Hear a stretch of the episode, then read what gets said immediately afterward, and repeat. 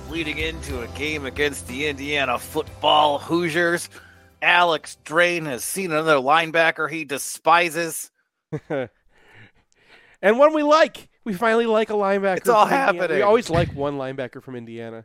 All right, this is technically MGO Radio. I'm Brian Cook. I'm Seth Fisher. I'm Alex Drain. And we would like to talk about our sponsors Mhm. As soon as I bring that channel up. Mhm. Thank you to Underground Printing for making all this all possible. UGP makes custom apparel such as t-shirts and sweatshirts and was founded by two Michigan alums over 20 years ago. They have three retail locations in Ann Arbor and offer thousands of University of Michigan athletic products for sale ranging from clothing to accessories and memorabilia. Check them out at ugpmichiganapparel.com or check out our selection of shirts on the MGO, mgoblogstore.com. We'd also like to thank our associate sponsors Peak Wealth Management, HomeSure Lending, Ann Arbor Elder Law, Michigan Law Grad, Human Element, the Phil Klein Insurance Group, Venue by 4M, where we record on Sundays, and Signal Wire, which is where we are doing this one right now. All right. So Indiana comes into last season, and for the first time, perhaps in the history of Indiana football, they have expectations. They are No. ranked 17th in the preseason poll, and they even meet a little bit of that expectation when they beat Penn State on a fourth down scramble by Michael Penix, which was definitely short of the goal line, but everybody on the internet was like, just give it to them. It's too Let them awesome. have this one. and they got it, and Yeah. then everything fell apart. And Yeah. now they're here. They're three and two on the season, but they're 83rd in SP plus, and it really looks like this should be a bloodbath for Michigan offensively.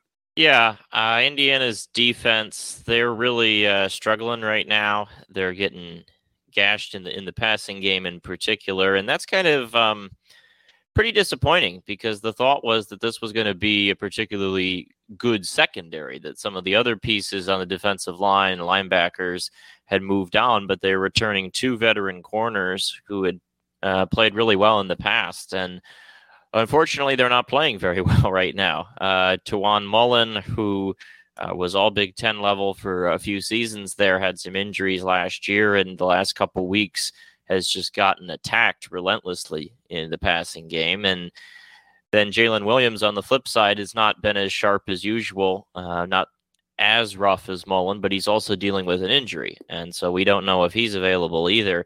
And part of the issues are related to the fact that they have to blitz on basically every play to get any pressure. And if they don't get pressure, the cornerbacks are just not making the stops right now. Yeah, the uh, targeting data you put in your preview of the Indiana defense was shocking because Tiawan Mullen showed up in this conference as a true freshman, was immediately one of the best corners in it. And for him to be targeted repeatedly over any other Indiana corner is uh, a performance drop that, uh, well, Michael Penix like. Yeah. So, uh, whatever bad juju this program has is uh, is not done with it yet. Yeah, and you know, with Penix, there was somewhat of an explanation injury wise. Mullen last year a little bit, but I don't know. It's a little, little concerning, and and their safeties are pretty veteran too. I mean, they're starting a four-year player, a fifth-year player, a fifth-year player, and a sixth-year player in the secondary, and these are not transfers. These are guys who've been in the program, and yet the last three weeks they're giving up close to 70% completion on almost nine yards an attempt and a lot of touchdowns, not enough interceptions. And that's kind of the primary problem right now. But again, it's hard to talk about the passing game without talking about the fact they don't get any organic pass rush. And so they registered as the blitziest team uh, I've seen so far. And it makes a lot of sense. they are just getting ripped apart if they don't ramp it up. It does seem like they have one guy who might be able to generate a little bit by himself. He's a true freshman. He's six foot five. He's 225 pounds. So not a guy who's really ready for full time duties. But Dasan McCullough already has four sacks on the year, despite having that kind of Uche role. Um, do you Well, think he? Go ahead. It it helps that he was a number 75 overall uh, recruit in the composite. This is a guy who is a much better recruit than typically anything Indiana has. He was the number nine edge in the country in his recruiting class. That's I did a, I almost did a spit take at that. Jesus, uh, how does that happen? Oh, he's from Bloomington. Okay, that makes a little bit of yeah, sense, I guess. I, had to look up the same thing. Yeah, that and the um, I mean that's the only guy they really got. Like the they have a ton of transfers on this team. The starters on defense, not so much. The starters on de- like one of the stars on defense, Brian Fitzgerald. I don't know if you remember him, but he played against us in I think 2017. Like he was the he was a Husky when he was a true freshman and like like the that's their you know their okay. We just talked about right. we yeah. got to be very clear. He didn't play for UConn, right? it, it's their space backer. Michigan, Michigan, plays lots of Huskies. All right, but that's the that's the that's their term for their space backer. Um, and he he was actually good at that, but he, like the problem he was always slow. And like they've moved him back to strong safety full time, and they're playing this tiny little um, nickel at that position where he's supposed to still kind of be a linebacker and their blitzes require him to kind of blitz sometimes. And you know, if there's a guy that uh, it's just it's it's it's weird seeing Indiana not have that kind of player when that seems to be the easiest kind of player to find. Well, um, it was Marcelino Ball there for about twelve years, so yeah, Fitzgerald uh, sure one, was the guy. One thing we, kind of we didn't actually. I was talking about Dasan McCullough, and I just yeah. wanted Alex's take on whether he could be a problem for Michigan on passing downs. Is this guy already good enough that he's going to consistently beat a Trente Jones or a Ryan Hayes. I, I didn't see him like a ton in the passing situation. The way he popped up the most was that, you know, he comes on sometimes when they do their five uh, man defensive line and Nebraska would put him, he would be on the backside of a play and Nebraska would just never block him. Never. Nobody touched him on like a huge chunk of the plays. And so oftentimes he would be um, the guy like looping around the backside to bring a play down from behind, and I was uh, repeatedly just like, why does why don't they touch him at all? Um, but I didn't see a ton in the pass rushing situations um, at the moment, so I I don't know per per se. Um, otherwise, I don't have a lot to say about these pass rushers overall. Um, it, it, was the blitzes from the second level that were doing something. The particularly Cam Jones, the linebacker, and then Noah Pierre, the Husky. Yeah, that's well, kind of what I was trying to get at. There is that like they Brian Fitzgerald was the guy who was actually good at that. Well, I mean, the thing about Tom Allen is he's always been really good at devising and timing blitzes, giving you unusual looks, and you can see that in the sack rates that Indiana generates. Um, they're 76th on standard downs and they're 14th on passing downs. So, you know, given the state of the secondary and given the way Indiana currently shapes up as a team that does nothing on standard downs and then gets unleashed on passing downs, this seems like a, a game for some first down play action for Michigan.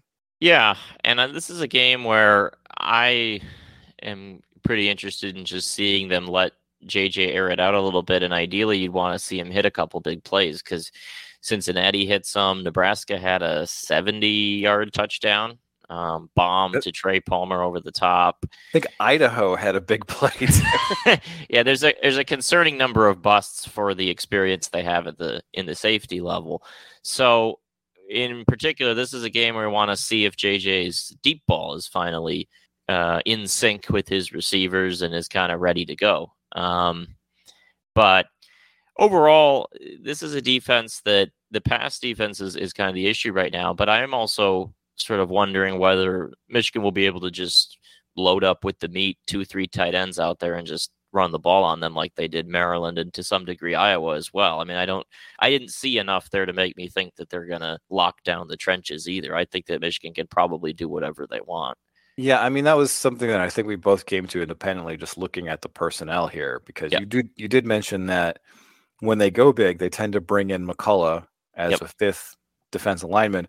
And as I mentioned, six five, true freshman, 225. I mean, I can't imagine that Michigan's tight ends aren't going to eat that guy up. Well, and the other guy they rotate in is is J.H. Uh, Tevis, the defensive tackle, and he's 282. And he's right. kind of their pass rushing defensive tackle as well. He's but like, it's possible that if they are inclined to go to a five man front, they would go to him and because he is 60 pounds heavier and can give them more of a 5-2 look. And I mean, he was a starter at Cal last year. I looked up his his bio and I was like, this is this is a very odd transfer because that's like Cal's not great, but it's a pretty lateral move for an established starter. Um, but that does give uh, Indiana a, a, modicum of depth here. Yeah, so I think Michigan will try it.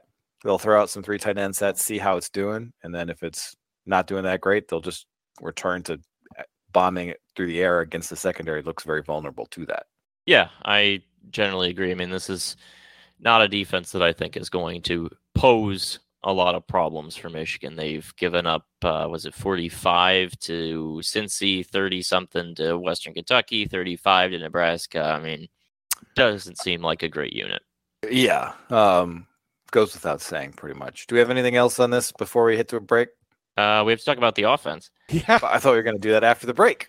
No, no, no, no, no. We're oh, okay. we're gonna get Indiana on because we got. I, I want to get a whole bunch of hockey in this episode.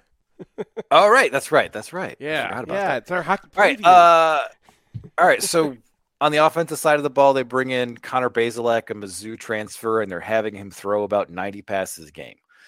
Ninety percent of those passes are within five yards of the line of scrimmage. Well, it's Bell. this offense again. We've seen it in Hawaii. That was their offense. UConn, that's their offense. Different personnel, but pretty much the same limitations because they're starting a D2 transfer at tackle now. Went went to the University of West Texas A&M, which I did not know existed until today. Yeah, this is I had seen some of Indiana's games this year but had not watched them kind of cohesively until this week and I just was struck by what Jamie said on Sunday, where he said that this offense is like watching a guy sprint really fast on a treadmill and then fall down after 30 seconds because they they they move really fast and they run a lot of plays and they don't really go anywhere. And it's a very upsetting experience um, because it's just the offense you run if you have no desire to do anything explosive, if you have no desire to do anything particularly good.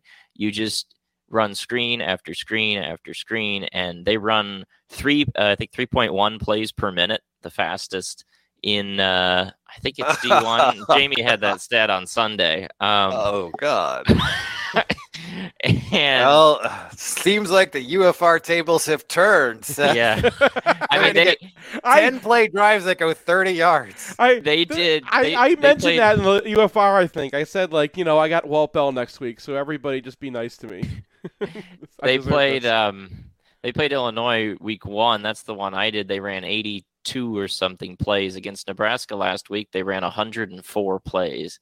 Um, so their their screen game either goes to one of three people. They have two receiving backs, Shaun Shivers and um, Henderson, Josh Henderson. Those are two transfers, one from Auburn, one from North Carolina. They're both, you know, little speedy guys. Um, and then Cam Camper is their primary uh, screen wide receiver, but he's hurt.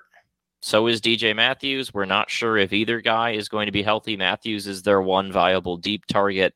The offense is totally different if those guys are healthy versus injured. So whether they have hope of doing anything may rest on uh, their ability to come into this game fully healthy.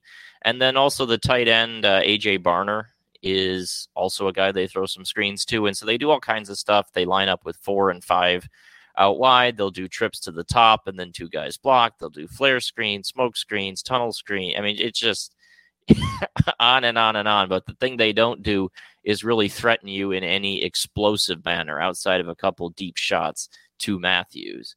And those have to be carefully picked because if they get in situations where the opposition can expect uh, a pass is more than five yards down the field, their offensive line falls apart. Right. So similarly, um, to their defense, it's a totally different story on a passing down versus a standard down. Two percent sack rate on a standard down, eight point three on a passing down. So pretty much just get these guys to a passing down and let Mike Morris and Eyabi Okie go to it, and yeah, probably going to get off the field. Yeah, I mean Parker Hanna, the transfer you mentioned, who is now filling in for Matt Bedford. He tore his ACL in the game I watched against Illinois. That was week one. I saw enough in a half of Parker Hanna to know what's going on there, and the results have not been any different since then.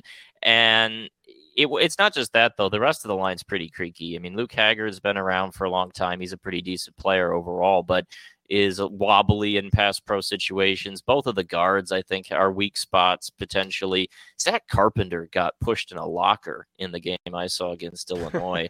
um, he's done better in other games, so we didn't give him the cyan, but that was not a great showing from him. And this unit, they can't pass protect at all. They also can't run the ball at all. I mean, At their all. yards Yeah. at all. Their yards per carry clips are shocking. and so They're like It's- 128th in line yards. Yeah. And, and they only run it 15 20 times a game because it's not even worth trying. Yeah. they run it a few times and they're like, "Yep, no they have the element of surprise on their side, and those are still their results. do, do you? I mean, does anybody remember like 2017ish Maryland? I know that's a dumb question because nobody has any capability to remember like old Maryland teams. But like that was Walt Bell, right? Like if like, they, he had like these scat backs all the time, and like Yeah, they- but he said he had some real talent at running. but he had running backs that could. Yeah. So the problem is they got a couple transfers, and neither one of them are really panning out. And that's what you need. The the players themselves have to do it because they just avoid the offensive line entirely, right? They they're going to line up guys and they're going to have um, people covered and whatnot, and they don't care. It's just like we're going to put a ton of space around this one dude and see if you can tackle him. And I just I don't see it working against Michigan because Sainristil's shown he can do that. Rod Moore's shown he can do that. Leave R.J. Moten deep and play man coverage on these guys, and you're done. Well, man coverage can be uh, sketchy against these kind of screen heavy teams sometimes. So you're gonna have to keep a head on a swivel there. Um, Mhm. So the other thing about Bazelak that I think you noted, Alex, is that once you get bu- bu- bu- uh, beyond uh, eight to ten yards downfield, his accuracy gets really shaky. Yeah, and I came into this game kind of thinking that he had a noodle arm because I had watched the final drive against Illinois live at the time, and I remember he was short arming all these throws to guys who were only like six yards beyond the line of scrimmage. And then I went and actually watched the full game, and that's not really the case. I mean, sometimes he underthrows, and sometimes he throws it way over the guy's head, and it's just kind of all over the place um, for him. So yeah, it, it's he's okay. He can throw the screens competently. He can run a little bit, not very much, but they do give him a couple reads. They ran the option with him at one point. Um, but is he better than Evan Simon at Rutgers? Yeah.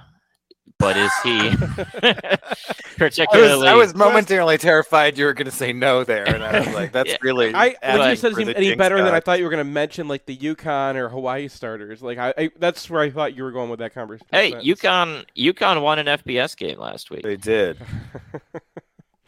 They did. Michigan's best Fre- non-conference. Fresno. State, hang your head in shame. um, so I, I looked at their special teams. Pretty much the only thing to note was that their punting was very bad last year, and looks like it's not any better this year. So they gave up 20 returns last year, and that's a pretty hefty number for modern college football. So this might be an opportunity for AJ Henning to get something done. Their kicker's pretty decent, not great, but solid. Uh, final score estimations, gentlemen. I Alex. Can I point out something real quick? Oh. He's a, the punter is not an Aussie, as you said in your preview. He's New Zealander, so kind of more of a. Oh God! I've just mortally offended Indiana's punter. He's gonna come for me.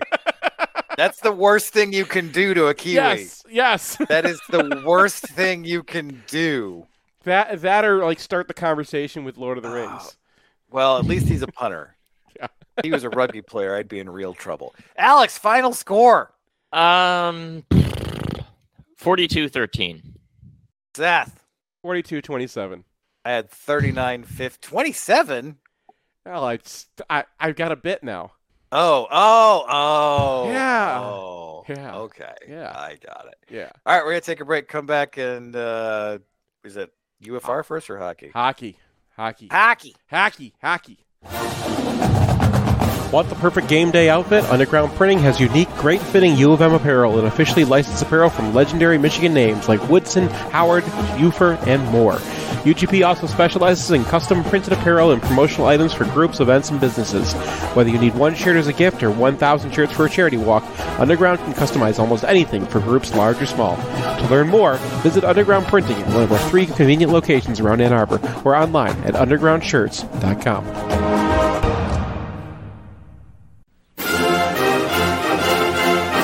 It's painless. It's online. It's group ordering made easy for your next custom printed apparel order. Pogo from Underground Printing will save you time and hassle. Whether you're selling shirts for a fundraiser, organizing a large event, trying to collect sizes and payments for a family reunion, or, you know, ordering a whole bunch of shirts with your Kickstarter, Underground Printing is here to help. Save time and hassle every step of the way with their easy to use site. No more guessing what to order, chasing people down to pay, wasting time trying to sort out the order. They'll set it up, you can just sit back and relax. They'll even take care of individual shipping. To learn more about Pogo, visit them at any of their convenient locations or, under, or at pogo.undergroundshirt.com. At Peak Wealth, we believe we can help you retire with confidence. It's Nick Hopwood, certified financial planner from Peak Wealth Management in Plymouth. I graduated from Michigan in 2001 with an econ degree and founded Peak Wealth Management in 2014. And now we have over 240 million of assets under management. As a freshman in 97, winning the national championship in football and hockey didn't get any better than that. Both my wife and I lived in Bursley that year, and it's crazy because we never actually met while living in the same dorm. Probably because she had a car and I had to ride the bus. But we named our dog Bursley anyway, and he's on the payroll here at Peak Wealth Management. At Peak, we're fee based. We're your fiduciary, which means everything we recommend is always in your best interest. We partner with leading institutional money managers, focus on low fees, to make sure every client has a financial plan covering retirement, college, tax, estate, insurance, and cash flow. Simply put, we are Peak Wealth Management. your comprehensive financial coach. Book your second opinion at peakwm.com slash mgoblog. Peak Wealth Management. Retire with confidence. One and two and. If you find yourself on the wrong side of the law, you want a Michigan man in the huddle. Call criminal law attorney and former prosecutor Jonathan Paul at 248 924 9458 or visit his website at MichiganLawGrad.com. John is a proud graduate of the University of Michigan Ross School of Business and Michigan Law School, he looks forward to showing you the Michigan difference.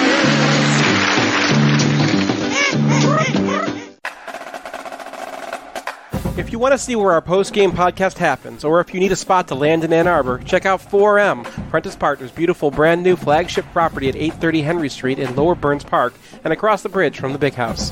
Their 11 spacious six bedroom, six bath suites feature state of the art digital capabilities and are laid out for comfortable, efficient collaboration. You can also rent a 4M unit for shorter stays, say if you want to come to town for a football weekend. I want to add myself that they're also taking over Lucky's. We're really excited about their plans for that space. So if you're by the stadium, swing by 830 Henry or visit Prentice4M.com.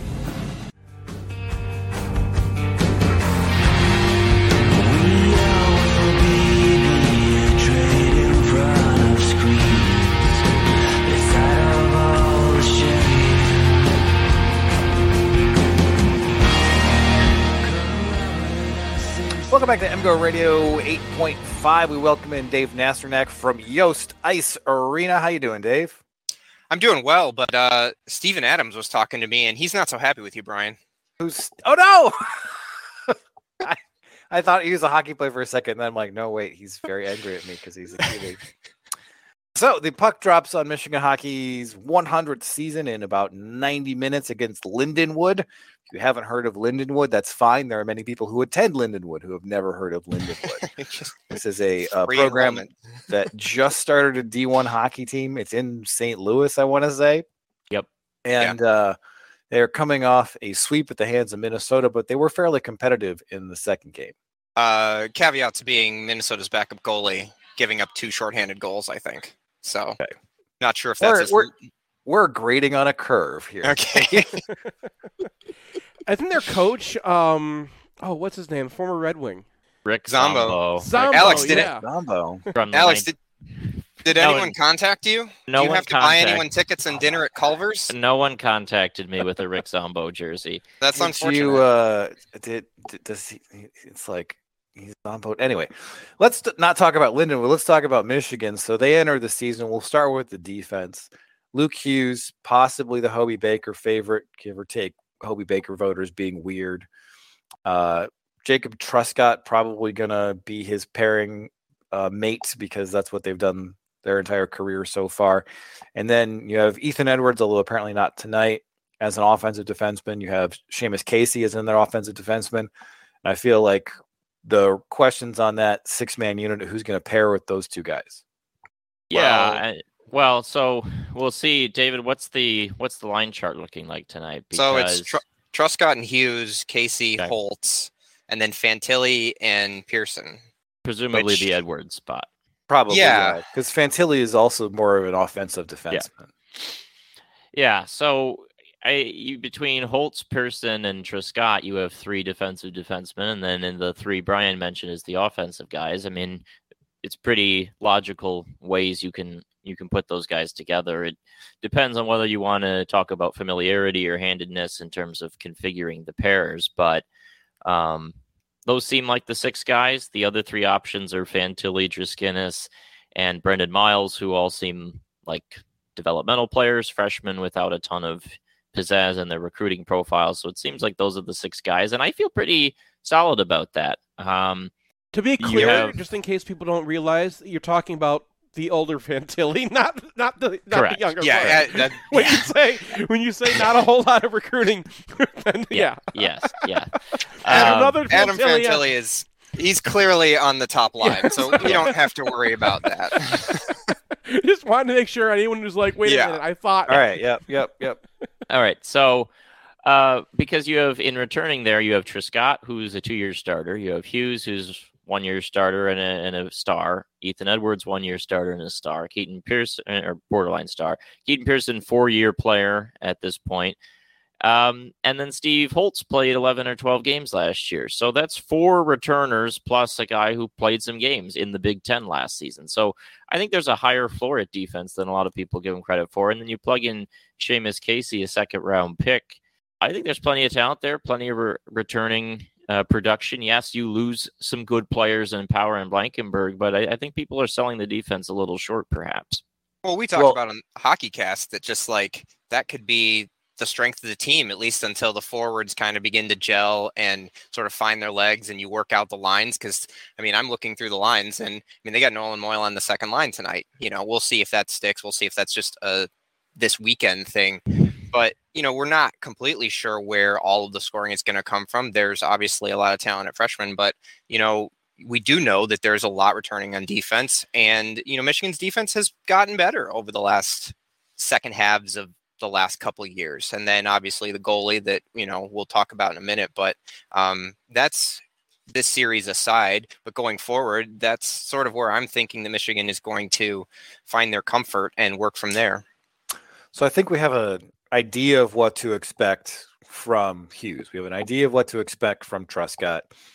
Pearson and Holtz probably pretty small windows. Like they're not going to be superheroes. They're probably not going to be disasters.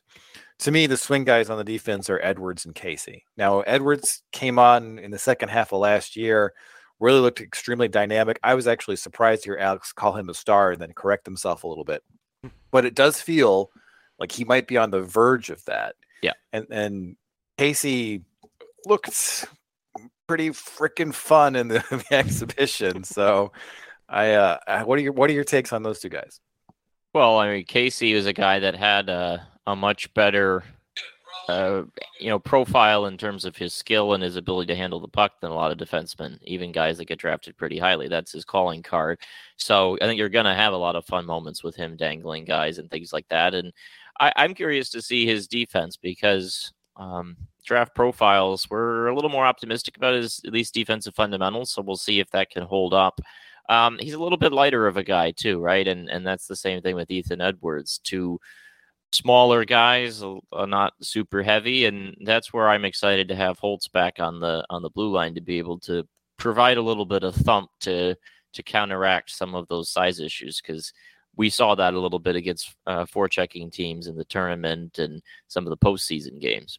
Well, and because they're split down the middle in terms of like activated offensive defensemen and sort of stonewall pillar defensemen, you can pair each of them up and then you can allow people to do what they do best. And I think the other thing that we haven't really gotten into as much is that, you know, with Naurato, I expect them to be a little more progressive and going for it in terms of like you know the NHL has sort of been taken over in some ways by offensive defensemen that can carry the puck and go and create. And I think that Michigan has a chance to do that, um, especially like what Brian said with Hughes, and then I mean Casey's looked good too. So and Edwards had his moments. So when you there's there. I think they can get some th- some offense out of their defense, uh, up and down their pairings.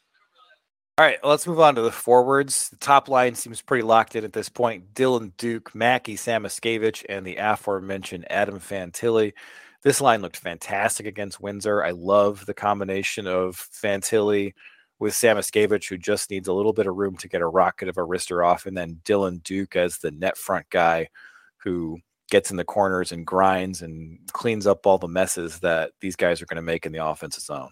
Yeah, I, I mean Fantilli is the the big uh, the big guy on this team. We'll see how quickly he can assimilate to college hockey, but he looked pretty sharp in the exhibition, and uh, he's a player that has a ton of hype coming in. And when you look at the comparables that I, I put in the season preview stuff in terms of guys that scored at his level at his age in the USHL, they're all extraordinarily impressive comparisons and guys that were instant stars in college hockey. And so if he shows up, could we could we get some names there for people who aren't familiar? Uh, so uh, a guy named Care- Kyle. careful Kyle, with the last one. a guy named uh, Kyle Connor, who I don't think people have ever heard of him, but No. um, Thomas Vanek, who is a pretty good NHL player for a period of time, very good at Minnesota when he played there in the early 2000s. And then you can, the, the, loftier one, uh, which isn't the most ideal because he did play at the USNTDP, but draft position, everything else in terms of what scouts want to see is is Jack Eichel the year he played at, at Boston U.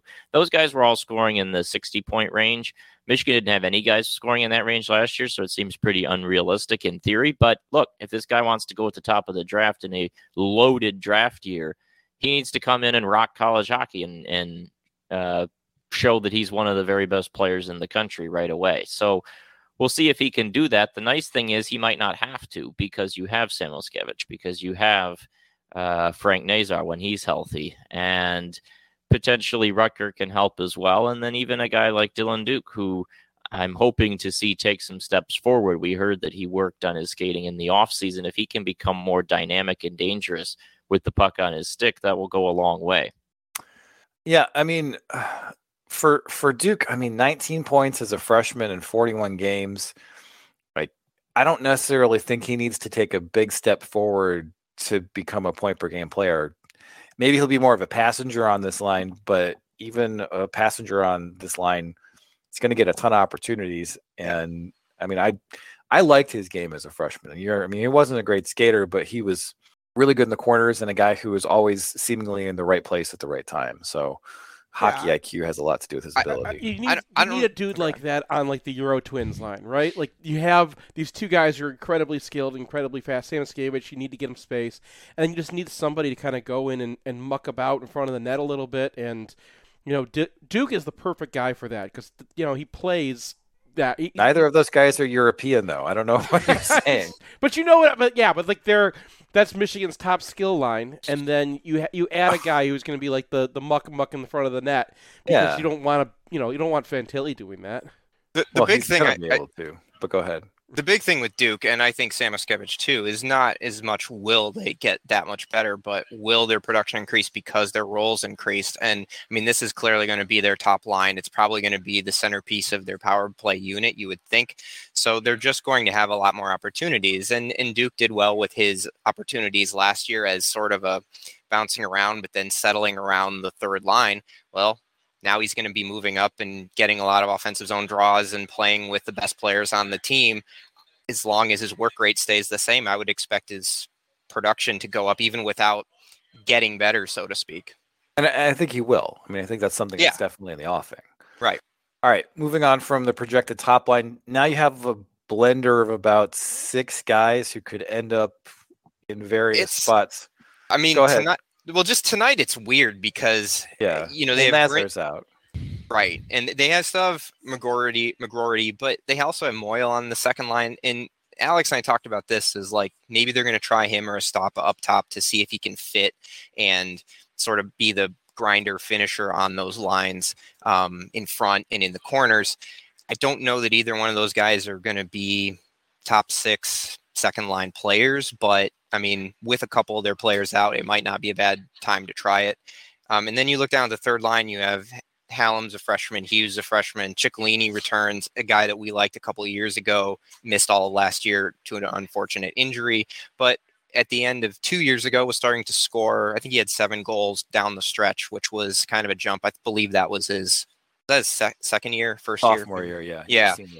And then the fourth line is kind of going to be what we talked about before. Like, Yeah, it's just a blender of guys who are pretty solid, but you know, as a fourth line, it'll be fine. So, yeah, like, I mean, what are they going to get out of McGroarty and Brindley? Can Jackson Hallam translate what was a fantastic USHL year?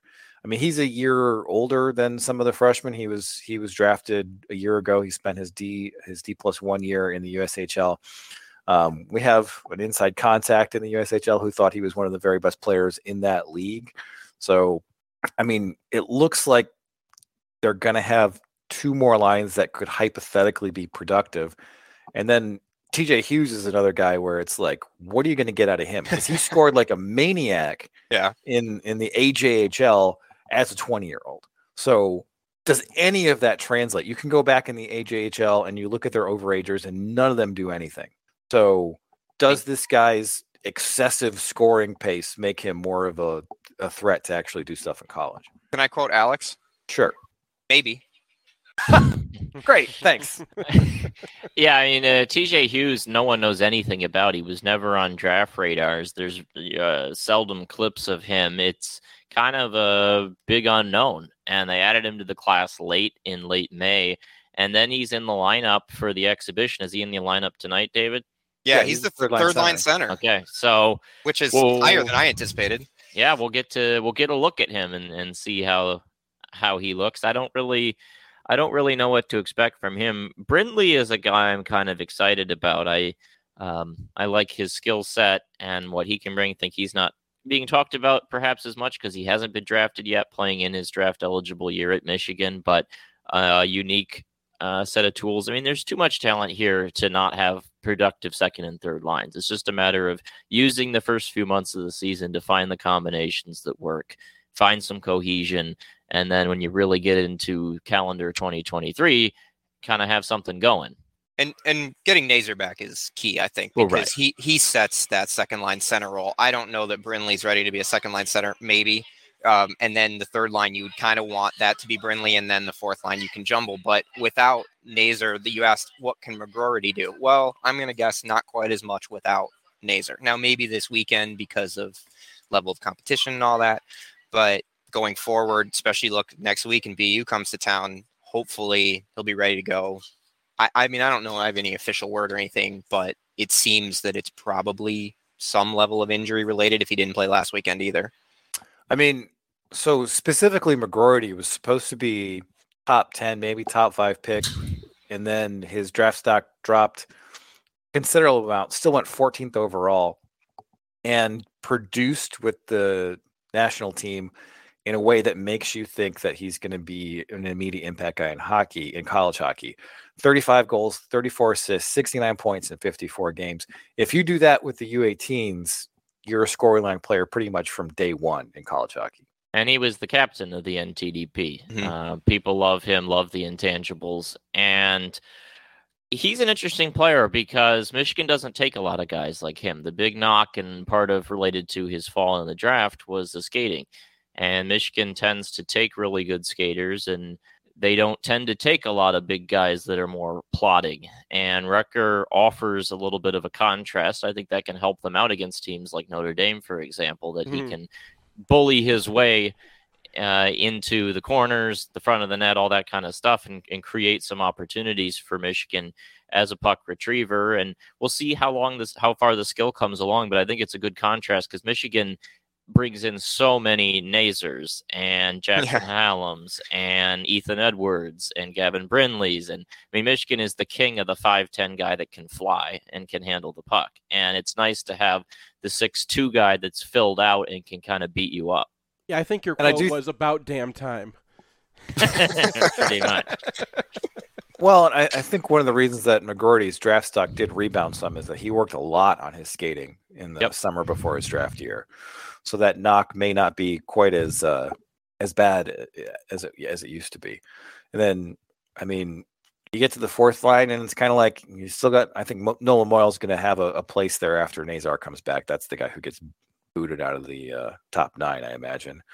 And then you've got Lapointe, you've got uh, Draper, Estapa, and then maybe TJ Hughes. I mean, Granowitz is there now. I, it's tough to get a read on what it's actually going to be, but because they're not playing Nazar, and then uh, And then you Lapointe, got Jake but- Carradine, who's kind of a jack of all trades, who's been pretty effective when he's gotten on the ice for Michigan. And he's actually the seventh D tonight. I assume that he's going to be the swingman. Alex and I talked about that in the hockey cast this week of just being he's almost perfect for that role because when, eh, if when, however you want to look at it, someone takes a five minute major, now he steps in and can fill that spot. Hey, can we Oh, not do not that this year, when. though? And then I don't know if there's anything to say about Eric Port- Port- uh, Portillo other than Portillo, Portillo. Sauce I didn't do that. I didn't do that. No, no, no, no, but that somebody was- did. Somebody did last State year. Announcer, I did that last Yeah. year, but I no because I just you see that He, he's and like, actually in the pronunciation guide now as Portillo. So Well, we f- we figured this out now. So, you know, Richter Award semifinalist, still six foot six or whatever. I mean, what? Do, I mean, he's I mean, good. he's yeah. Fir- First shot stopper had some rebound control issues last year. That was pretty much the only knock you could have on him. You know, you, you had talked for years about um, kind of getting frustrated with Michigan's goalies not shutting down breakaways or two on ones and that sort of thing. And you know, it's debatable as if you know what percentage those should should go in or whatever. But I'll tell you that watching Portillo last year, that might have been one of his biggest strengths, and it probably comes from his size and his ability to move a little bit. But I mean, Michigan at times last year, not consistently throughout the year, but at times was prone to give up odd man rushes, and he was as good as I've seen at least at this level in keeping the puck out of the net in those situations. I, I mean, Alex, you and I have debated this a couple of times, but I mean, it's it's hard to come up with a whole lot better in those situations, especially when you're talking about are your defensemen going to go forward? Because if they are, it's just it's bound to happen. And when you have a guy like that back there, and that's that's a perfect recipe. Yeah, I mean Portillo is a an awesome player and no doubt the most important, but also the one that I think gives the team such a high floor is that you look at the Big Ten in particular and you've kind of got the teams that have goaltending, the teams that don't, and with him back there, you feel very, very confident that it will not be a Wisconsin situation where you have a decent team and it's just undercut by the fact you can't get a save at any point. Penn State as well last year. So I think he'll help them kind of prop up the tent a little bit early on if they run into some issues. Uh, we saw him, if you remember the the game against Michigan Tech during the GLI situation, where Yeah. it's not a very talented roster, and and he dragged them to a tie in that game. So that was a game. it's it's in the repertoire. Well, they will not be playing in the GLI this year or probably ever again. Hopefully, Uh, they've finally decided that playing a bunch of games when you have seven to eight, gu- seven to eight guys gone at the World Juniors is not the best idea in the world. Um, but they have fairly loaded up the schedule. They've got BU. They've got oh, I forget they go to Lake State, or Lake uh, State. home and home with Western, which you know that place is going to be lit Yeah, I, want- I might, I might try to go to that game. That is going to be Oh. on Saturday after after a uh, after a football game on Saturday. Ah, Oh, is that it is that still Nebraska week? season? What week is that? It's it's either Nebraska or Illinois. It's one of those two. I don't know. We'll see. Actually, it it might be state. I think it's state. The think state's it's going the to be. I think it's oh, 29th. no. State's going to be a night game though, so Yeah. well, that's out the window. But anyway, um, so they play them, and also the team that kind of gets overlooked is Harvard's coming in for Ohio State football weekend. So, you know, th- those are last year. Michigan went to Minnesota and played what Duluth and Minnesota State, and then they brought in UMass, and I mean they they brought in s- and Western. I mean they had some big boppers, and they've kind of refilled that schedule, and I think that's good. I mean, this is what you want when you want to contend in the tournament is you want to play teams like this know where you stand up know what those games feel like um, and and michigan has improved their scheduling i think the days of scheduling st lawrence are over although they do start with lindenwood so maybe mean, we're going to get both ends I mean, you, you, you can you can say art. We have one warm up weekend, and then we get into real stuff. That- which that maybe is- works out if if those three guys are just not ready or at least edwards and nazar so Yeah. All right. Position in the Big Ten and NCAA seed. You can say no bid if you're really pessimistic. me Yeah. First? Oh, Yeah. um, you know, Alex talked about them being right there with Minnesota, and it'll come down. It'll be really close. I think they'll be one or two. They're both probably a slot ahead of Notre Dame. I think that Notre Dame will blow a couple of games they don't really want to to lose, and so you know maybe it's the winner of that season series. Um, and then in the tournament, I think that the team has one side upside, one seed upside. Um, but I'll probably say a two this year. All right, Alex. Yeah, I have uh, second in the Big Ten, number six overall, number two seed. That's Seed oddly line. specific. Yeah. All right. I All right. So there, there's our hockey experts projecting the uh, up, up to, uh, upcoming hacky season. Guys, got any last things to get off your chest? One thing is they've moved a lot of the 7:30 games back to seven, which I am all in favor for. So don't think that it, maybe they're going to change, but they're now at seven o'clock. no, but So it's so if you're hard for me to get to those after after MGO Radio. I hate that. If you're if you're uh, Yeah. getting BTN Plus at some point this year, don't don't tune in too late. You don't got to work until 6:30 on a Friday, my dude.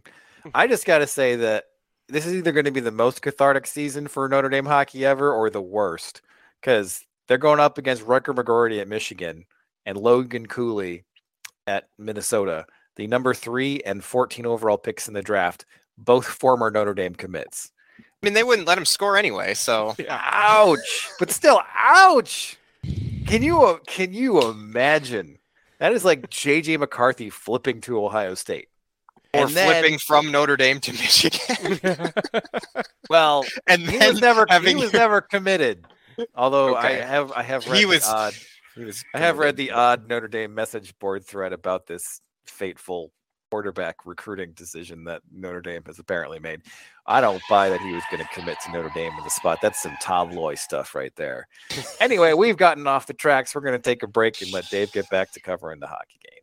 Hey, it's Nick Hopwood, founder and president at Peak Wealth Management. We have a lot in common. We both went to Michigan. We're both huge fans, but I'm concerned about how much time you're spending on Michigan football recruiting. This could be time spent with me poring over your cash flow and Roth conversion strategy. How are these Roth conversions going to get done with you spending all your time and energy on MGO blog looking at the next five star recruits? Hey, all kidding aside, if you're addicted to MGO blog and you want to outsource some of your financial planning to an expert, consider us. peakwm.com slash MGO blog. At Peak, we work with people in a variety of situations. Some of our clients are young professionals looking to optimize their savings and investments. For young people, time is the key. Some of our clients are super affluent trying to figure out when they can retire. Some are high net worth retirees looking for a second opinion on how their money's working for them. Get your second opinion at peakwm.com slash mgoblog. Peak Wealth Management. Retire with confidence. The only thing we can be sure of about the future is that it will be absolutely fantastic. I'm thinking of the incredible breakthrough made possible by developments in communications. Arthur C. Clarke's 1964 vision is now reality with SignalWire, a cloud platform that enables developers to build the applications that will reshape the future of communications. These things will make possible a world in which we can be in instant contact with each other wherever we may be. You can add cutting edge, real time video and audio to any product, website, or application with APIs and SDKs for developers of all skill sets. SignalWire is optimized for high quality and low latency communication functionality for video, voice, and text messaging capabilities. Almost any skill could be made independent of distance. Men will no longer commute, they will communicate. See for yourself at signalwire.com. Use code 2021 and receive $25 in developer credit. Go to signalwire.com. Signal Wire Communications OGs, original geeks of programmable communication. It's painless. It's online. It's group ordering made easy for your next custom printed apparel order. Pogo from Underground Printing will save you time and hassle, whether you're selling shirts for a fundraiser, organizing a large event, or trying to collect sizes and payment for a family reunion, UGP is here to help. Save time and hassle every step of the way with our easy to use site. No more guessing what to order, chasing down people to pay, or wasting time trying to sort out the order. We'll set it up and you can just sit back and relax. We can even take care of individual shipping. To learn more about Pogo, visit us at any of our convenient locations or at pogo.undergroundshirts.com. Is your online store sluggish, outdated, underperforming? You may be suffering from chronic crappy website disorder. One in three online stores built by your brother's friend's nephew currently suffers from chronic crappy website. But now, there's hope. Introducing Human Element. Huel has helped hundreds suffering from CCW to turn their online stores around, creating fast, secure, and engaging online experiences that turn visitors into customers and put products back at the top of their search engine game. Before Huel, I had abandoned carts, browser errors, and poorly animated GIFs. Now, with Huel, I can focus on what I'm actually good at running my business. Jeffrey, would you be a deer and pull the Ferrari around? Side effects may include increased traffic, customer conversions, better ROI, compliments, elation, and early retirement. Why live with the disappointment of chronic crappy website disorder? Speak to your human element consultant today to see if Huel is right for you.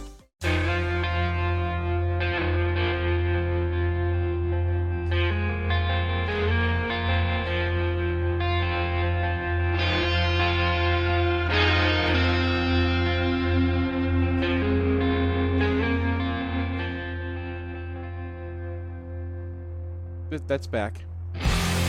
Oh, uh, welcome back to MGO Radio 8.5. I had a little bit of a cutout. We're doing this, you know. I uh, I want to preface this segment, which is going to be talking about Michigan's performance against the Iowa offense. uh, the Big Ten Network has just sent out a tweet asking what the most overrated stat in football is. Kirk Ferentz's answer: offensive yardage. With that in mind, how'd they do, Seth? I, I mean, up until the the one drive or the two couple drives at the end when everyone was annoyed, I you know they shut them down. It was they they did as you expected them to do.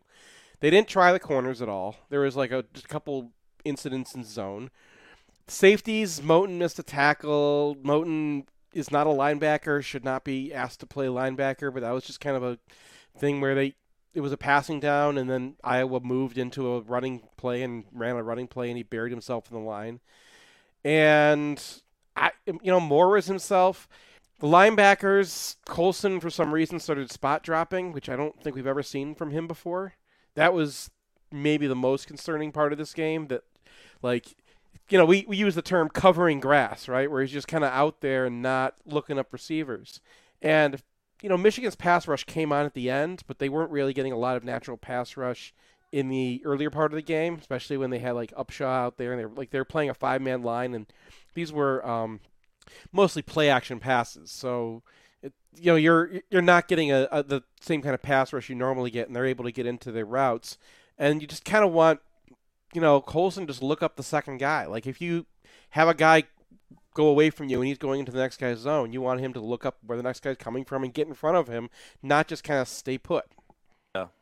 I mean, other than that and some blips from Sainristil, like that third and 22 conversion, I don't know if there's really a whole lot to complain about. And then yeah. one thing that did stand out just in terms of like, oh, how that happened was the desperation drive where Michigan knew that Iowa was going to throw from the gun that went sack hit sack hit, and four and out, and two of those from Mike Morris, two of them from Eyabi Okie, and Morris is now grading out really well in Pro Football Focus stats that aren't offensive line stats. So, uh, how did he fare in your grading versus everybody's sort of like turning the corner on Mike Morris as a potential star? I mean, I I went back and actually looked at like your old charting for Mike for uh, for Chris Wormley, and it's exact.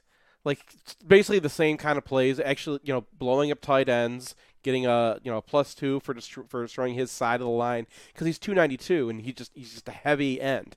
Now his pass rush is not like Eyabi Okie's pass rush, where he's just dipping his shoulder and getting around a guy.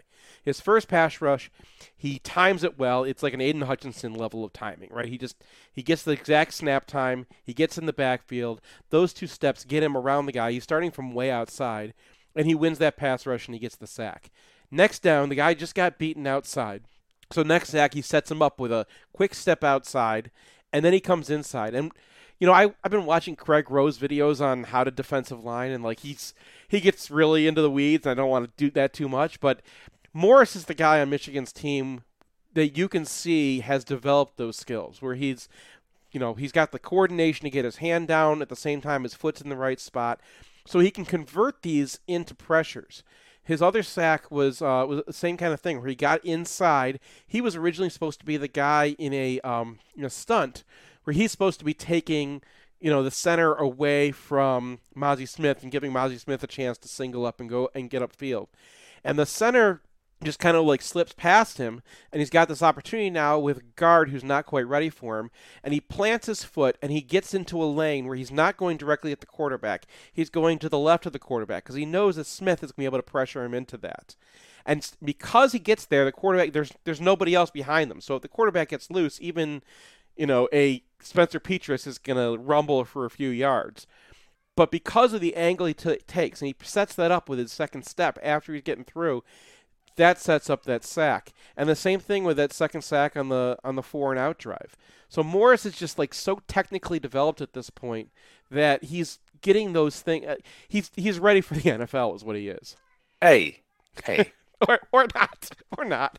But I, I mean, you can't. He's he's developed. This is your this is this is the fully formed version of Mike Morris at this point. Right, and so other concerning events there was the occasional gash in the run game. Hmm. Um, one of those was just RJ Moten not being a linebacker. Did you see anything else from Michigan's defensive tackles that was a I- reason so- for concern? I mean, the tackles aren't any concern. The only thing in this game is that uh, Smith is out there a lot, right? So his backup is normally Mason Graham, and Yeah, but he was starting in this right, game, so right. So when Michigan goes to their five-two, they're going to have all three of the defensive tackles they really trust on the field. And the next guy who rotates in is Rayshaun Benny. So I mean, and Benny, like he was solid in this game. He's the one who drew that hold. Like, yeah, and that's exactly what I I was kind of hoping we'd see more of Benny in this game because Iowa likes to, you know, that's what they do is what is, what he's good at. He's born to stop stretch zones because he's just Well, so agile was- and long, right? It's hard to substitute in Rayshaun Benny in the first half because Iowa had about ten plays. Right, right. I and but that was the thing. Ma- Mazi Smith is playing every down in this game. He comes out one down for Cam Goode, and when you're doing that, Mazi's he starts to drop off.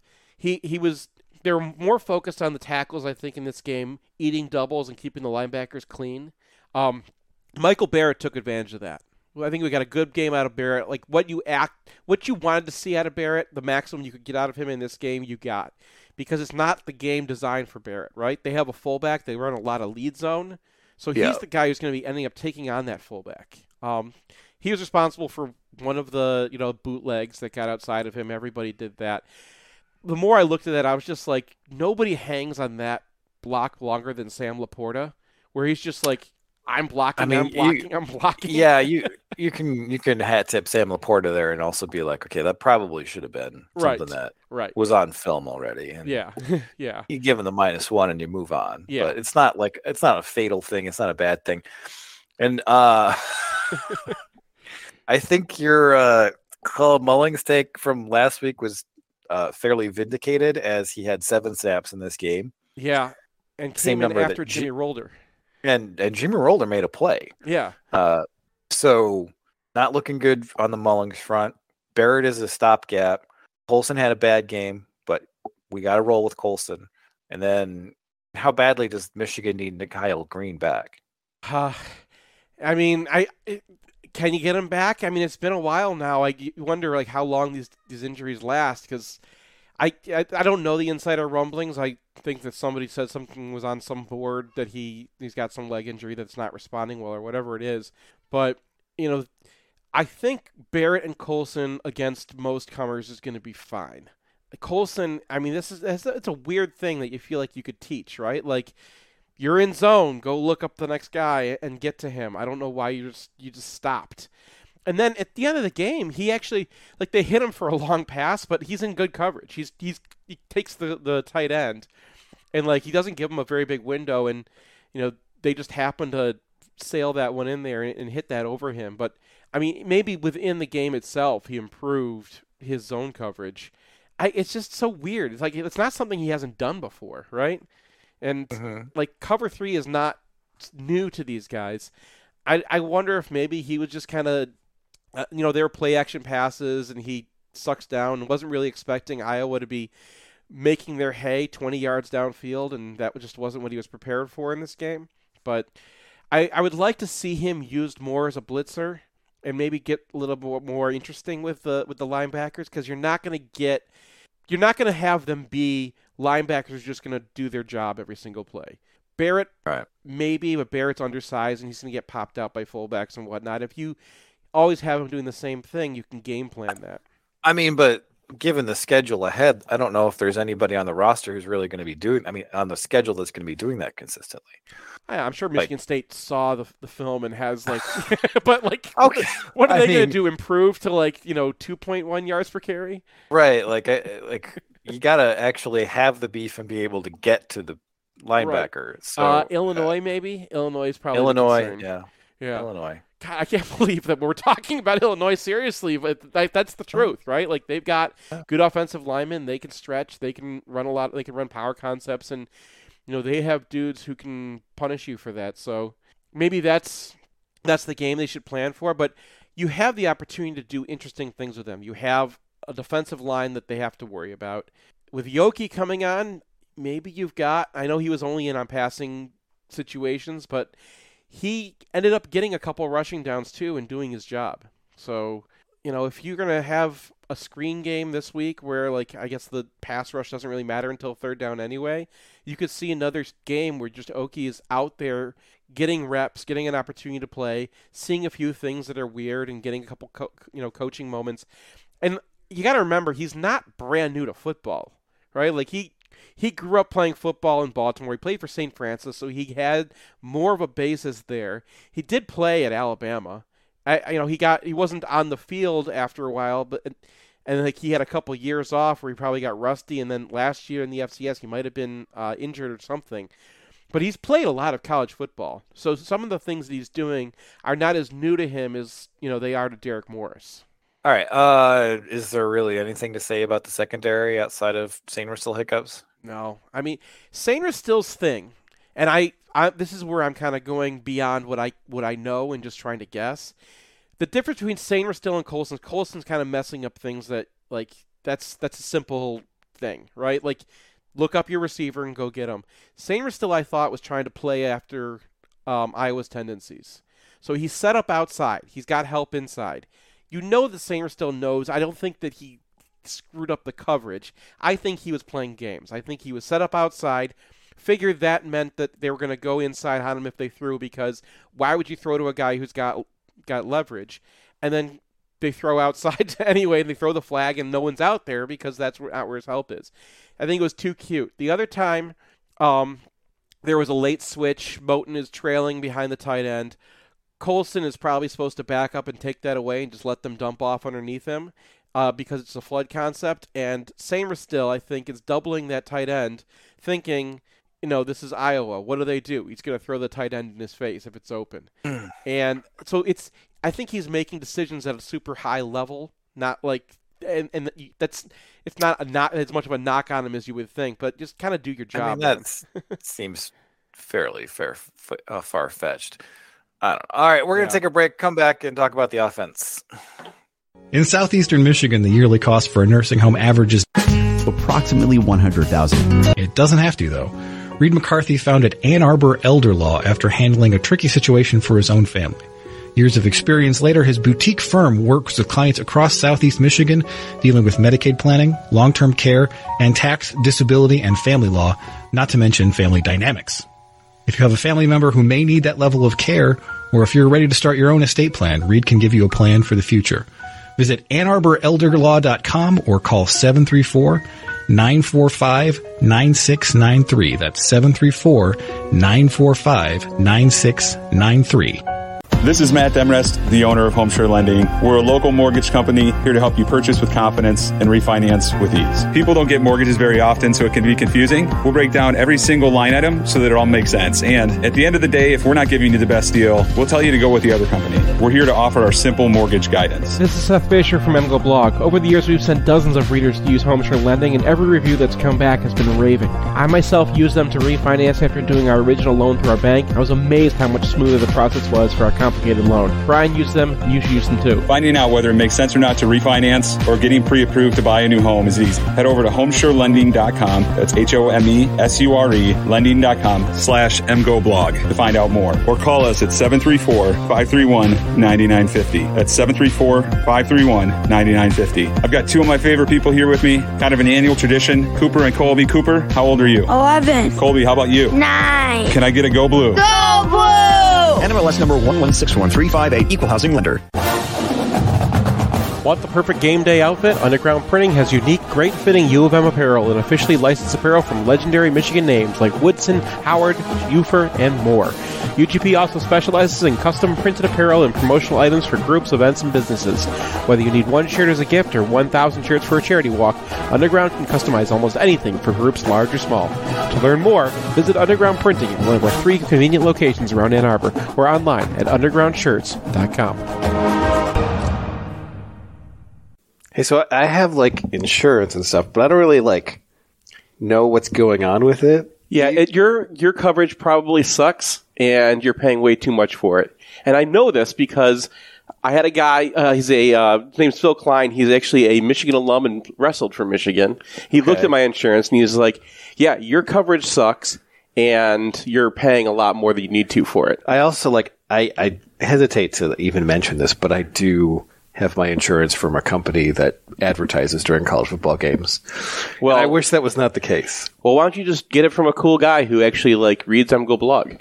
Well, how would I do that? they have a website. They have one of those too. It's philkleininsurance.com. Can you remember the name Phil Klein? Sure. Can you remember insurance? Yes. Okay. Use those two together and you will save money on your insurance and you will actually get better coverage on your home and your auto and they do life too. All right. So you're telling me if I Google Phil Klein Insurance, this this website will come up.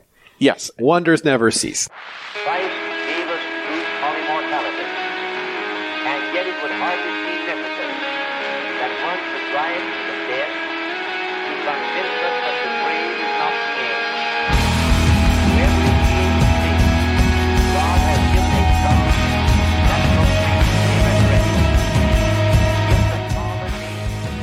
Welcome back to MGO Radio 8.5. Who have we been listening to in the breaks there, Seth? That's uh. Orokin. I'm, I'm, I'm not exactly sure on the pronunciation because they're Swedish Ah, fans. you gotta figure these things out. I I was I was listening to like uh to an old Ann Arbor band and it was just like you know Spotify moves on to the next thing like it and I was like oh, this is a lot better than my friend's band so um I, yeah I ca- looked them up and used them on the podcast but they're uh, they're interesting man they they got pretty pretty musically talented these guys Orochin yeah All right, let's uh, talk about Michigan versus Iowa on the side of the ball. That's actually somewhat interesting. Yeah, I I was surprised that you kind of went back and started agreeing with Pro Football Focus after we all were like, "Hey, no, our offensive line mashed. What are you doing?" What do you mean they they're just like Wait, you know you- pretty good? No, no, that's not what I. That's not actually. I mean, I did say that they didn't actually mash, but the grading was like seventy-two percent, and you know, I think five of the minuses came from the backup tight ends. So, Okay. in terms of what the Oh, OL and Schoonmaker were able to do, like we want sixty-six percent of their baseline. When I said they didn't mash, because they didn't, they didn't really blow guys out. But what they did do is they created enough of a crack for Blake Corum or Ethan Edwards to not Ethan Edwards, got hockey on the brain. Donovan Edwards to to hop through, and then because they had gone to the linebacker level and it was six versus six, because Iowa was playing so passively, I mean six yards to ten yards was basically guaranteed. So while it wasn't an impressive performance in terms of like we're blowing these guys off the ball, it was precise.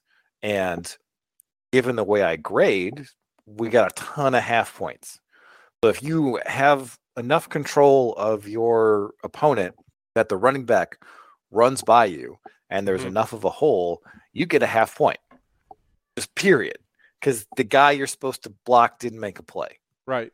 And you didn't crush him into the end zone. You didn't obliterate his world, but you got your job done. And that was the story of this game is Michigan got the job done on almost every play. And Iowa really made it easy for him. I don't know if I've ever seen a defense that passive. I, I, it's so weird because this is the number one defense in the country to S and P going in. Now I know that early num- year numbers are weird, but Yeah. Iowa returned everybody off of a good defense, and I mean it's strange that that would be what they wanted to do, especially because their their safeties were actually really good at helping against the run last year. Well, I think there were two clear things is that Iowa didn't want to try to run with Michigan's receivers. Mm-hmm. Like the deep shot to Roman Wilson that was overthrown. Roman Wilson eats up a seven yard cushion and is open by four yards. so I think they I think Yeah. they looked at Roman Wilson in specific and was like, we can't run with him. We got to leave our safeties back. And when they did creep up periodically, that was one of those plays. I think that caught quarters. It was just over. So I think Michigan's speed at wide receiver forced Iowa to play more passively than they would have otherwise. Um, but even so, like they just got eaten up on the ground. And whenever they did go to something more aggressive from their safety packages, Michigan's like wide receivers were, wide open for eight yard hitches because the the uh, Iowa running uh, cornerbacks were playing eight yards off at the snap. So Hmm. it was it was really really bend but don't break. And then okay, they got two touchdowns and two field goals on red zone drives, but that speed option it was there. Yeah. It was it was there. What's where do you come down? I do you think that that was Mich- that Michigan had planned for him not to take hits, or do you think that he just you know put it in his head I don't know. originally that he was going to pitch it? I mean, I don't. I mean, I don't know. It was just a really strange thing for to see a runner do, is that you've got a ton of space, you've got a couple guys blocking, and they're the opponents are holding the edge. You just don't run out on the edge. Yeah. And like, I I feel like you don't want to put McCarthy in a spot where he's going to get hit a ton, if you're going to use this at all, Mhm. you got to use it the right way. Like Michigan probably didn't need to run a, a single zone read in this game. And so if you're not going to run a zone read in this game, fine. But if you do run it and you've got a path for 15 yards, then then take it cuz you're in so much space that the safety is not going to hit you hard, Yeah. right?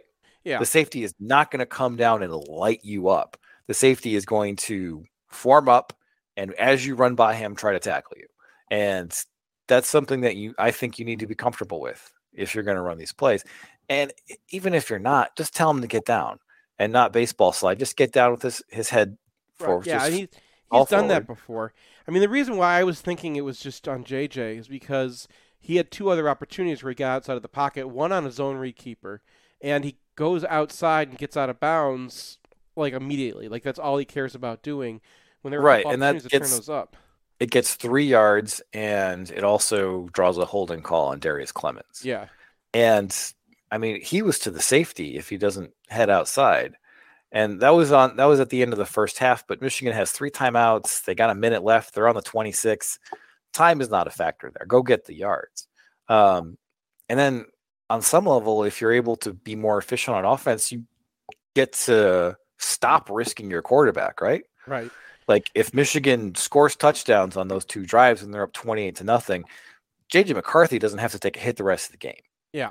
and there's there's obviously a balance that has to be made but in, if they're playing indiana just don't run it. If they're playing penn state and they're running zone read and mccarthy's got the ball in my opinion he's got to get all the yards it's blocked for. And then at the end if you want to play discretion is the better part of valor and get down fine but but get your first down and honestly with jj mccarthy like he can break some of those right Mhm. like if he's one on one with a safety, he can put on a move and he can get by, he can get by that guy and get a huge play. So we we saw it against Iowa last year. I mean, we saw it against these same Yeah. exact dudes. well, and then so back to the the speed option. Everybody in the world hated that play call, Mm-hmm. and there's a pretty obvious reason why is because there's three Michigan players trying to block on the edge there. Because well, I think it was two, but if you're running a speed option into the boundary, and you put receivers into the boundary, to me, that's a play that's designed to be a keep. Mm-hmm. is if you can sell that linebacker and cut up, you're to the safety. And Yeah. that was exactly what happened there. And McCarthy was just 100% pitch the whole way. And given the way that linebackers' hips were pointed, he cannot recover if McCarthy gives a, a pitch fake and then keeps. And I don't know if they haven't repped it enough. I don't know if he's just not comfortable with it. I don't know if it was not live. I can never know these things. But given what I eh, have seen from Jim Harbaugh in the past, I think that was live and he just screwed it up. But I don't know.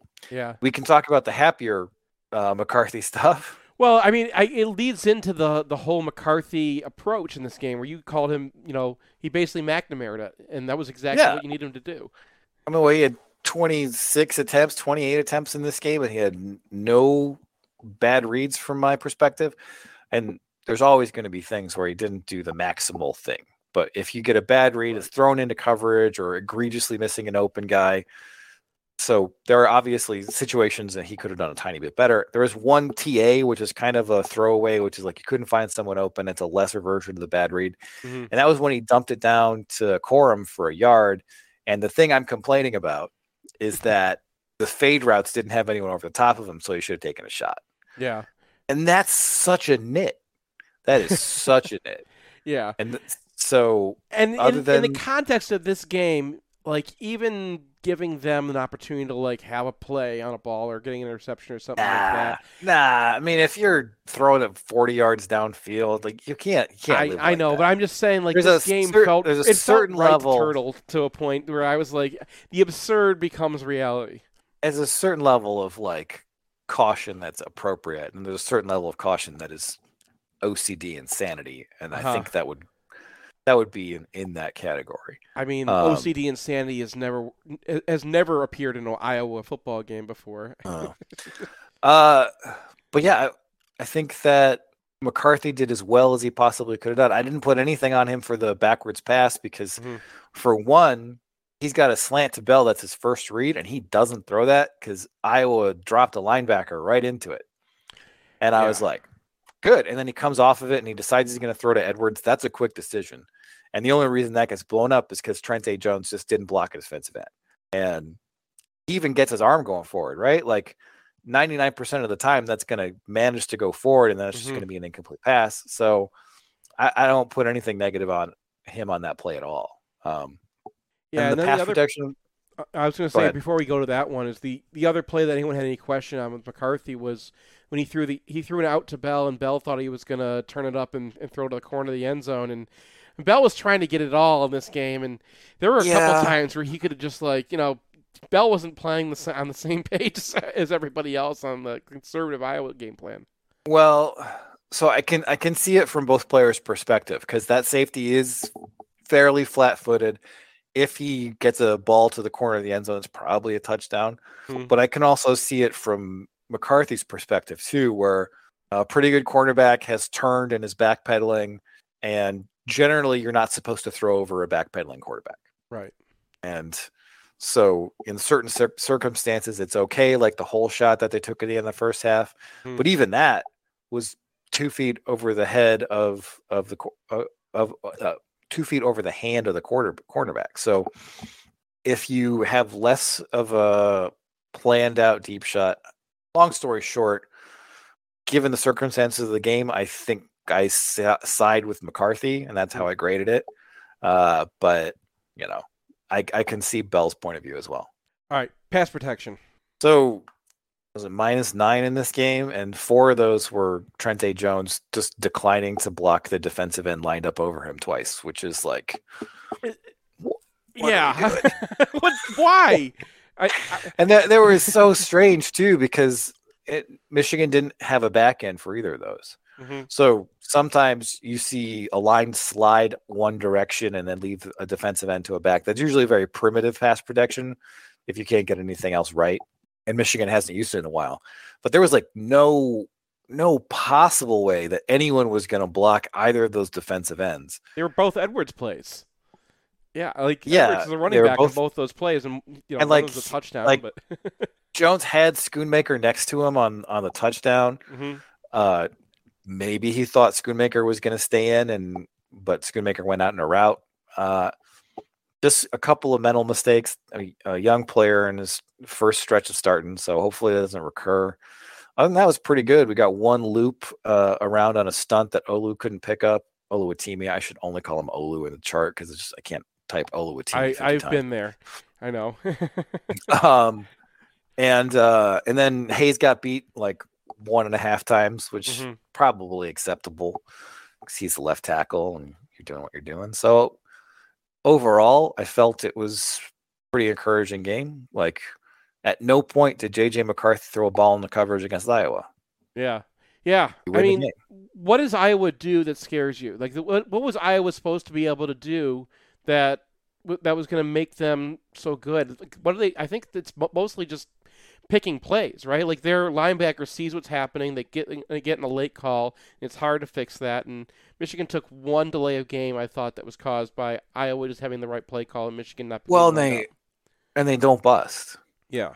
Like, was there anything in this game that was someone having a, a brain fart and like just opening something up? No, there's Maybe Campbell couple being like. "I can't. What do I do? I've got Corum in front of me. What do I do?" Right, Like, you've got you've got the Corum thing. You have the deep shot to, to Wilson, where Yeah. the guy is just not fast enough for the defense they've called. Yeah, that's just talent, though. That's just Iowa. right, that's just talent. Yeah, yeah. But they're so relentlessly disciplined, and I think they just looked at this game and they were like, "We can't run with these guys Mm-hmm. at all. So we just gotta put them in a box and hope it works." And you know, if they have the number sixty offense in the country, this is probably a competitive game. I don't think the strategy was wrong. It's just if you don't have the horses on offense to put up more than seven real points, like you can't win games. And and that's just what transpired here. Um I did love the the first drive when they went to that yo-yo end around again because they had just gotten inside the 20 Yeah.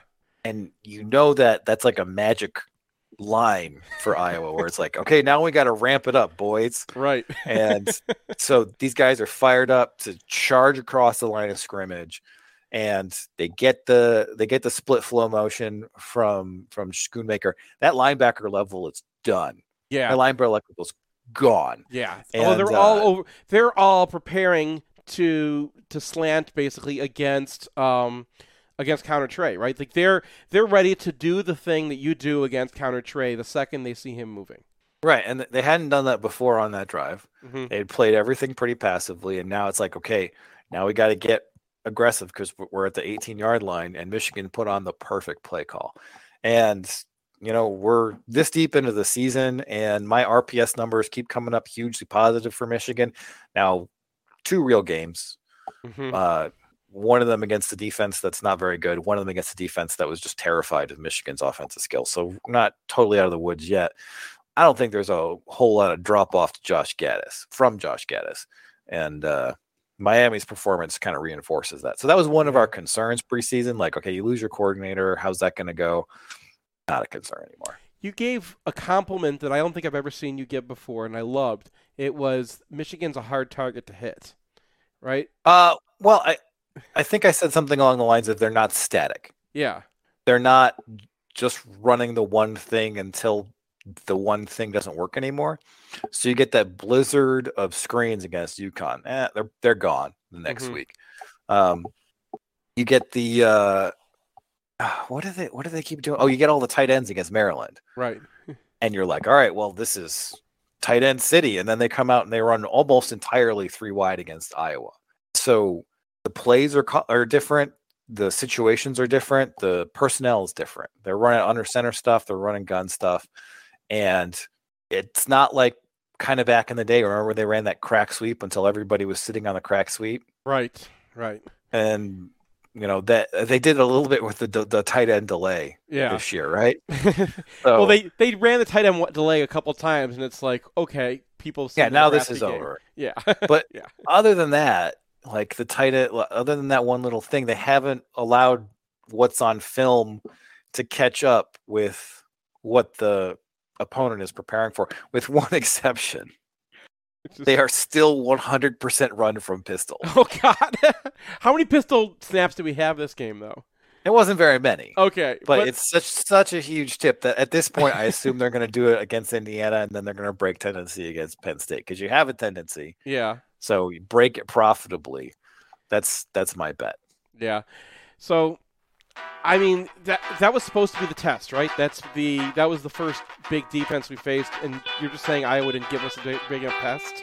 Because they were Well, no. I think they did give us a test. It was bu- it was a certain kind of test, Uh-huh. and also, so 27 points is one thing, but how many drives did Michigan have in this game? Right, right. How many short fields did they have in this game? Yeah. They had very few drives, and they had no short fields. So, pretty good performance.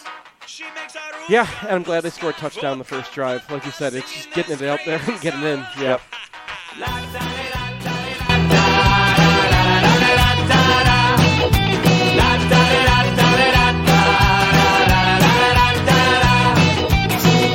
a mayor and a land surveyor with plans of his own.